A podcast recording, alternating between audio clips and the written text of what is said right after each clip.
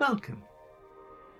If you're looking to unlock the secrets of the mind, to live a life that's free of care and anxiety, and to be the happiest you that you can be, then you're in the right place. This is Growing the Good, the Mindful Podcast.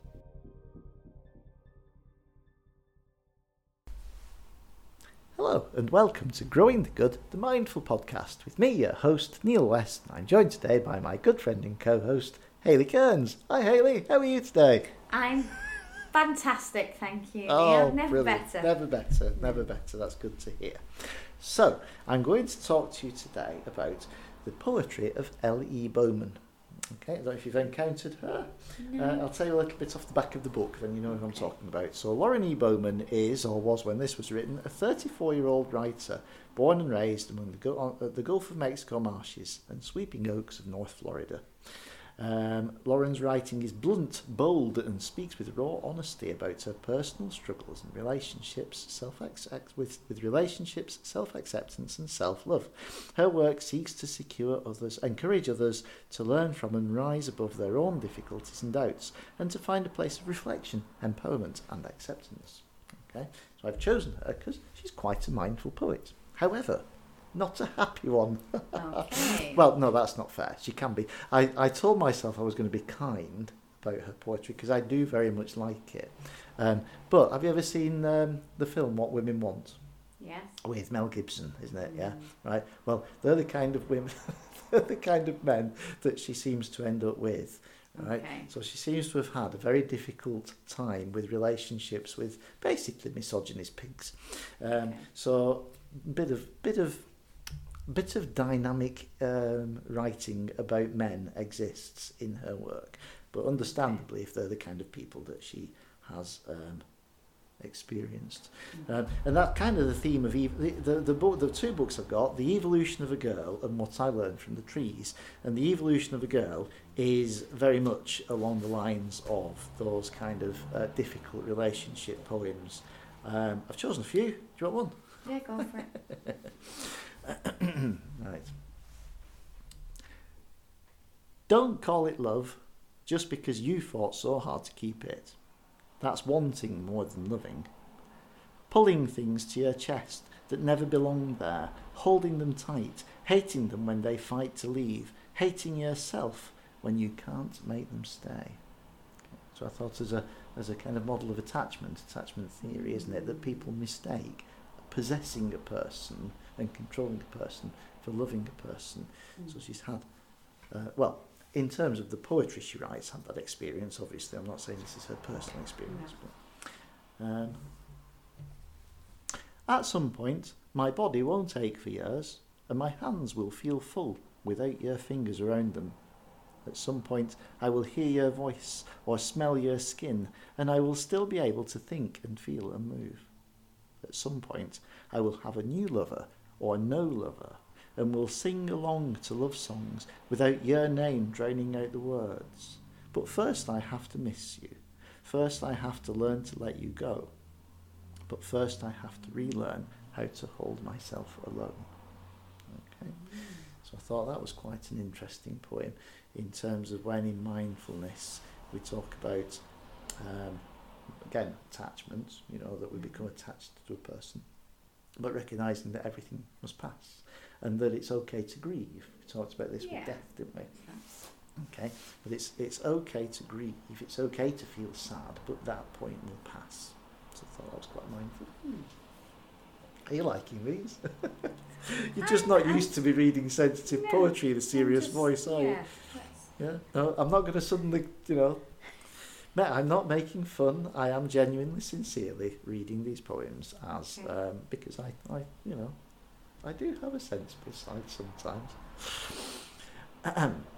All agree- they don't have titles, the poems though, so I can't really tell you what they're called or anything. I've just picked out the ones from the book that I, Yeah. I, I thought had a mindful purpose.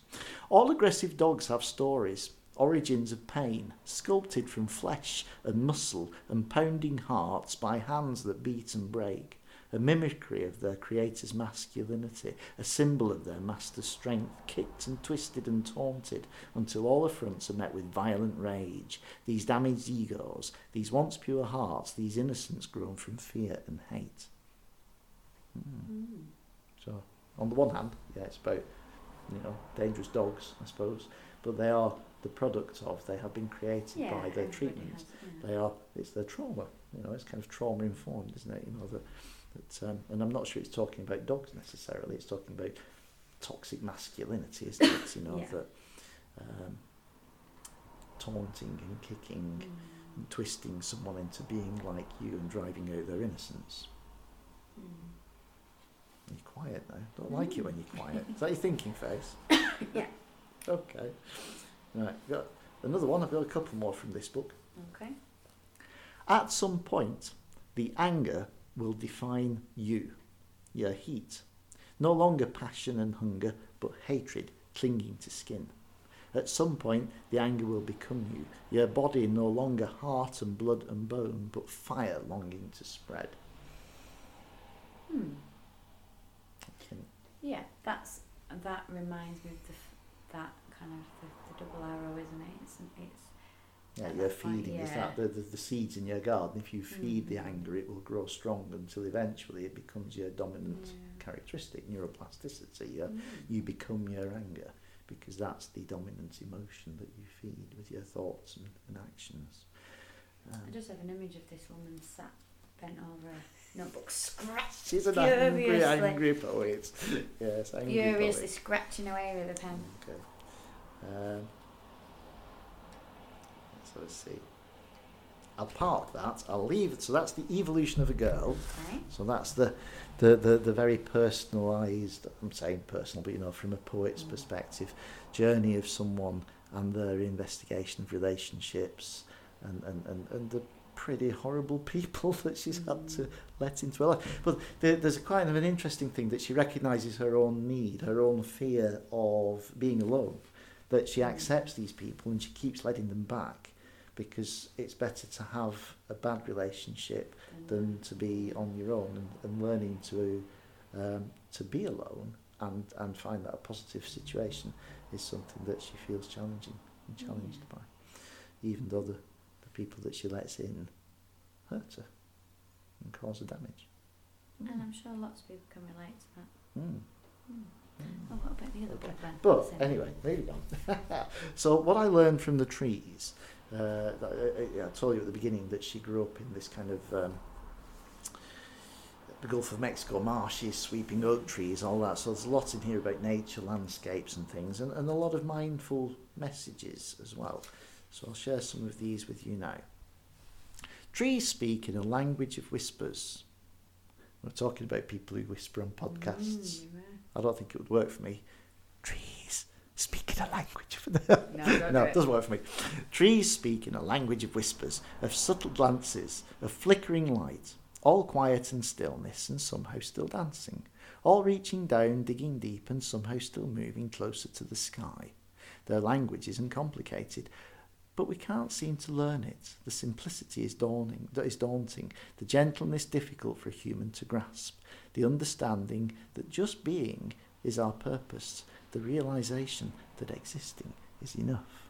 So a tree is happy to just be a tree, and that is the joy of its existence, and something too complex for us to understand as human beings. Mhm. Do you think? I don't know. I'm assuming that trees are happy to be trees. Well, yes, Mm. yes. This is, um, you know, we could read read more into it perhaps. But we use trees, but when all don't we? all is quiet and still, and dancing and reaching down and digging deep and moving close to the sky, it all Mm. sounds kind of in harmony in a way that we we're do in our active mindfulness, we do the trees, don't we? Think about the Or think about what, what anchors you, the roots that anchor you, and the branches that get blown around in the storm. Yeah, yeah. So I like the thought of a tree as a yeah. It's the simplicity of just being. Is There has to one. be some doing. It can't be all being, That's true. as I've been told. is this one about a tree? Uh, the creature in you will protect you. The creature in you will protect you, but you have to acknowledge it if you hope to understand it. You have to accept that we are still driven by instinct and fear. And the wild doesn't understand civilized when it feels cornered. Reach for it with gentle hands. Allow it to curl around your body when you sleep. Allow it to stand beside you when you wake. Recognize when a purr turns into a growl. Learn to heed the warning. You think? Maybe think about, um, you know, fight, flight, freeze, that we Yeah. have this primitive, we talk about our primitive brain, our lizard brain, yeah, don't we? That's, that's always it? there, you know, the wildness, the, the kind of the, the primeval is within us. Mhm. And being aware of it means it's less likely to um, manifest in a, Yeah. in a, a violent and aggressive way. Yeah. You know, Well, Beware we- when the purr turns into a growl. You know. Mhm. think. The forest I ran in as a child is overgrown now. Paths made by bare feet there, but hidden by trees and weeds. Sunlight scarcely makes it past the branches now. From where I stand, the centre looks dark and thick and hungry. Still, it begs me to enter, or maybe it's just me calling to me. I can see myself moving into it, one brave step forward. I can feel the answer just out of reach, but I fear the tangle, briars pulling against the skin that now bleeds so easily, dirt and vines wrapping around my weakened feet. Still, it begs me to enter, or maybe it's just me calling to me. Mm. Very quiet with poetry. I know.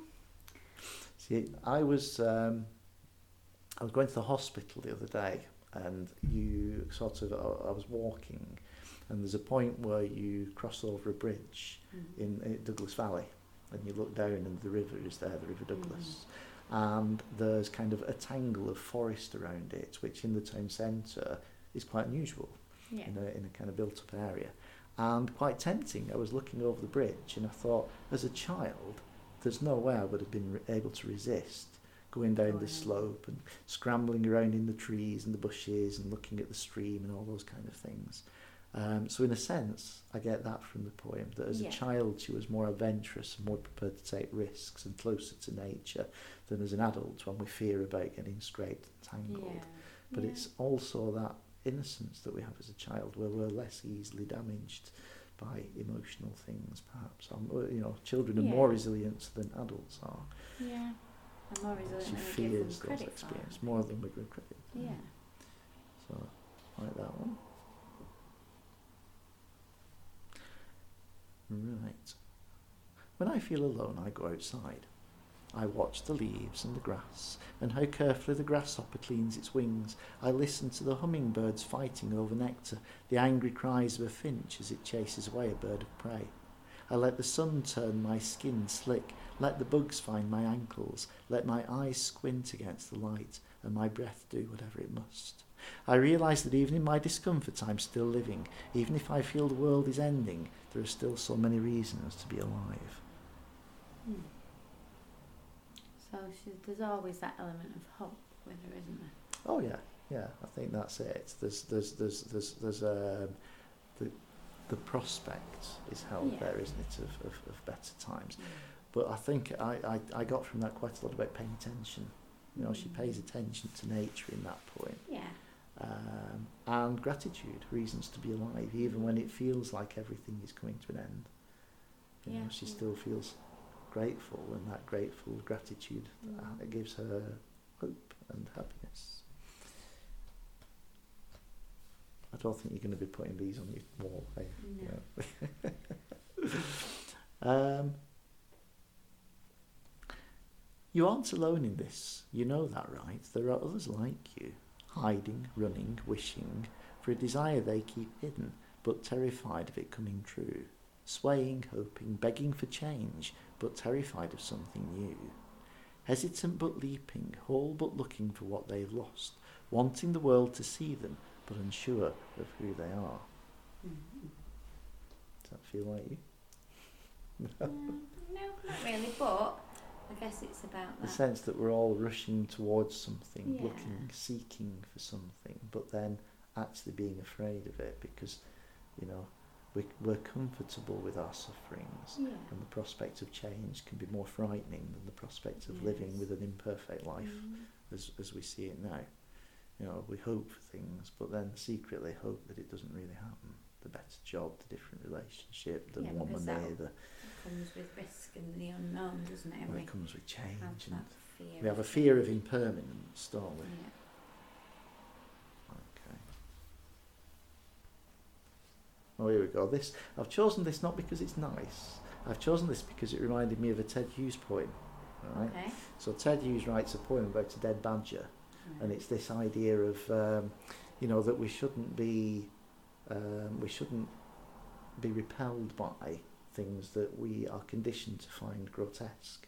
That actually things dying and decaying and going back into the earth is something we should see as beautiful, and we've just been educated to see it as something to be repulsed by. Okay, and there's there's a whole Ted Hughes poem about how, you know, in great depth and detail, he describes the gradual decomposition of the badger, and that's what made this me think of it. Okay. I passed him for weeks. The first day was fresh, his body still full and strong, his coat glossy in the morning sun. I wondered if he was lead, if he was leading when it happened, if his family saw and scattered, frightened and suddenly alone. I wondered if the person who hit him stopped, shaking and unsettled, as they pulled his body from the middle of the road. It's a coyote, in case you're concerned. Right. Not that you shouldn't be Not concerned about coyotes. Not many in badgers. Um, shaking and unsettled as they pulled his body from the middle of the road, I wondered why they left him there on the asphalt, not a foot from the dirt, to be picked at by vultures instead of sinking back into the earth. It seemed wrong to me, watching something so wild decaying on something so unnatural.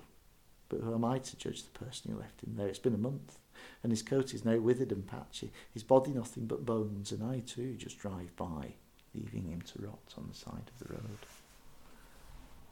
Don't like that, do you? No, I don't like that. No, It's a fear of death, Haley. We'll, we'll, we'll tackle it. No, Well, what upsets her isn't the dead coyote and the decomposition. It's that somebody's left him there on the tarmac instead When of moving him onto the the earth, earth, and he yeah. could have gone into the earth. That is what Hmm. troubles her. Maybe she's overthinking it. Maybe he was just hit and died on the side of the road. And they, Maybe. they carried on unknowing. you go. Un- Unknowing, uncaring. Yeah. Yeah. My neighbour hates squirrels. My- you telling me or is this another poem? It's point. Okay. My neighbour hates squirrels, tree rats, rodents that scare away the birds. She likes to feed the birds, not the squirrels. She likes to feed the ones she can't name, but thinks the colours are pretty. She explains how she goes to the store and buys rat poison. Complains that the only bag you can get is this big. I guess I'll just have to kill them all. She laughs like the humour is obvious. She doesn't stop when she realises I don't get the joke. Line up, she says. It's not murder. It's life, isn't it? The same as yours, as mine. I guess that's the truth, isn't it? It isn't murder if you don't think it's really alive. Mm. So she feeds the birds but kills the squirrels. kills the squirrels? Ah. So is that perspective? Seeing things through other people's eyes? Yeah, so. One person's vermin is another person's uh, cute garden animal. I don't know. Yeah. Or is it about her compassion? Maybe. Okay, alright. uh, uh, Um. Oh, this is nice. There is a pasture beside my parents' house that a farmer cuts for hay. Thick round bales he sets on a line only feet from the edge of the trees. When I was a child, I would climb onto the top of the bales, jumping from one to the other to the other, back and forth for hours, until da- days turned into entire summers, until age told me that I was too old for such things. Late one evening, many years later, with the sun burning orange as it sank in the sky, I looked to the bales alight like fire and was struck to find a family of foxes jumping from one to another to another.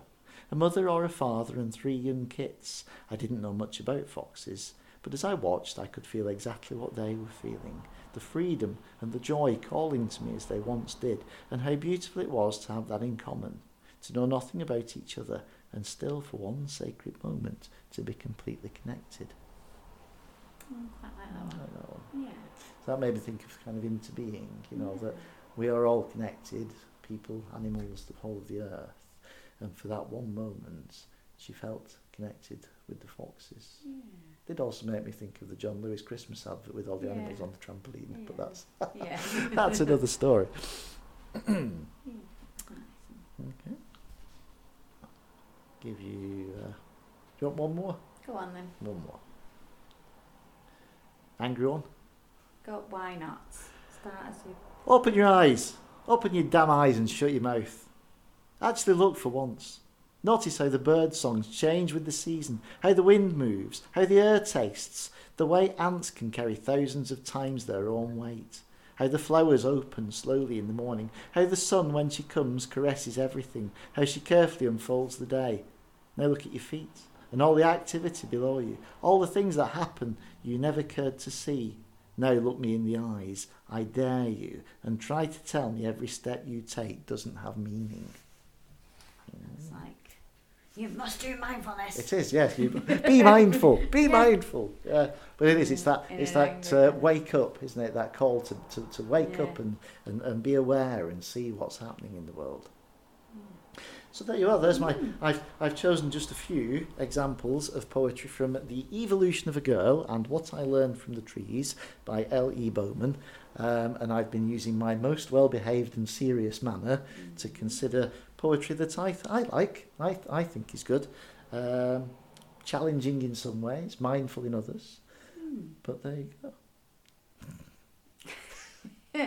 I want Haley to have the last word, but I've, re- I've rendered like her speechless. one. You I like? I like the fox one. one. Yeah. Okay, well, we'll leave it at that. Yeah. Um, but she does talk a lot about love, and this is why I've still got my um, the Atlas of the Heart by Brené Brown, and I've I've got it out because what what does love mean? Mm, What is how do you define love? You know, she's written a whole book of love poems, really, but they're kind of angry anti-love poems, and I think love is quite a challenging one to define, even though we talk Yeah. about it a lot. Um, so this is Brené Brown's um, "What Atlas of the Heart" and what love is. It's always a risk to define a term like love. I personally think it might be best left to the poets, artists, and rock songwriters. However, a definition did emerge from our research and it's withstood the test of new data. We cultivate love when we allow our most vulnerable and powerful selves to be deeply seen and known, when we honour the spiritual connection that grows from that offering with trust, respect, kindness, and affection. Right? Now, I think Bowman's poetry does that. You know, she's she's at her most vulnerable and yet also at her most powerful mm. and desperate to be seen and to have that spiritual connection. Love is not something we give or get. It's something we nurture and grow, and a lot of her mm. poems are about that kind of men, mis- oh, men, sorry, Yeah. the people who she's in relationships with mistake power and control and possession Love, for um, something that we, we nurture, a connection that can be cultivated between two people, and it only exists within each of them. We can love others only as much as we love ourselves, and her poetry often comes back to that. Well, I need to I need to fix myself first before I'm going to risk a relationship that. with others. I don't think she's there though, is she? Although maybe through writing the poetry. The poetry itself may help. Mm. Yeah. Shame, blame, disrespect, betrayal, and withholding of affection damage the roots from which love grows. I think that's pretty Mm. apparent through her Yeah. poetry, isn't it? Love can survive these injuries only if they are acknowledged, healed, and rare. Mm. That's good, Yeah, that it? makes sense, yeah. Like that. Okay. So, um, if you have any thoughts, any thoughts at all that you'd like to share with us, we'd love to hear them. We would. So you can find us on Facebook. We are One Together CIC. You can email us at one together cic at gmail.com and you can contact us through our website which is one together .co.uk. But for now, oh, we've done Facebook. Um, See, I yes, don't we listen, have. do I? asked you to do I did do. Facebook. Um, yeah, I did. Good. Okay. Okay, so for now, we are growing the the good, the Mindful Podcast. and we'll see you next next time. time. This is Growing the Good, the Mindful Podcast.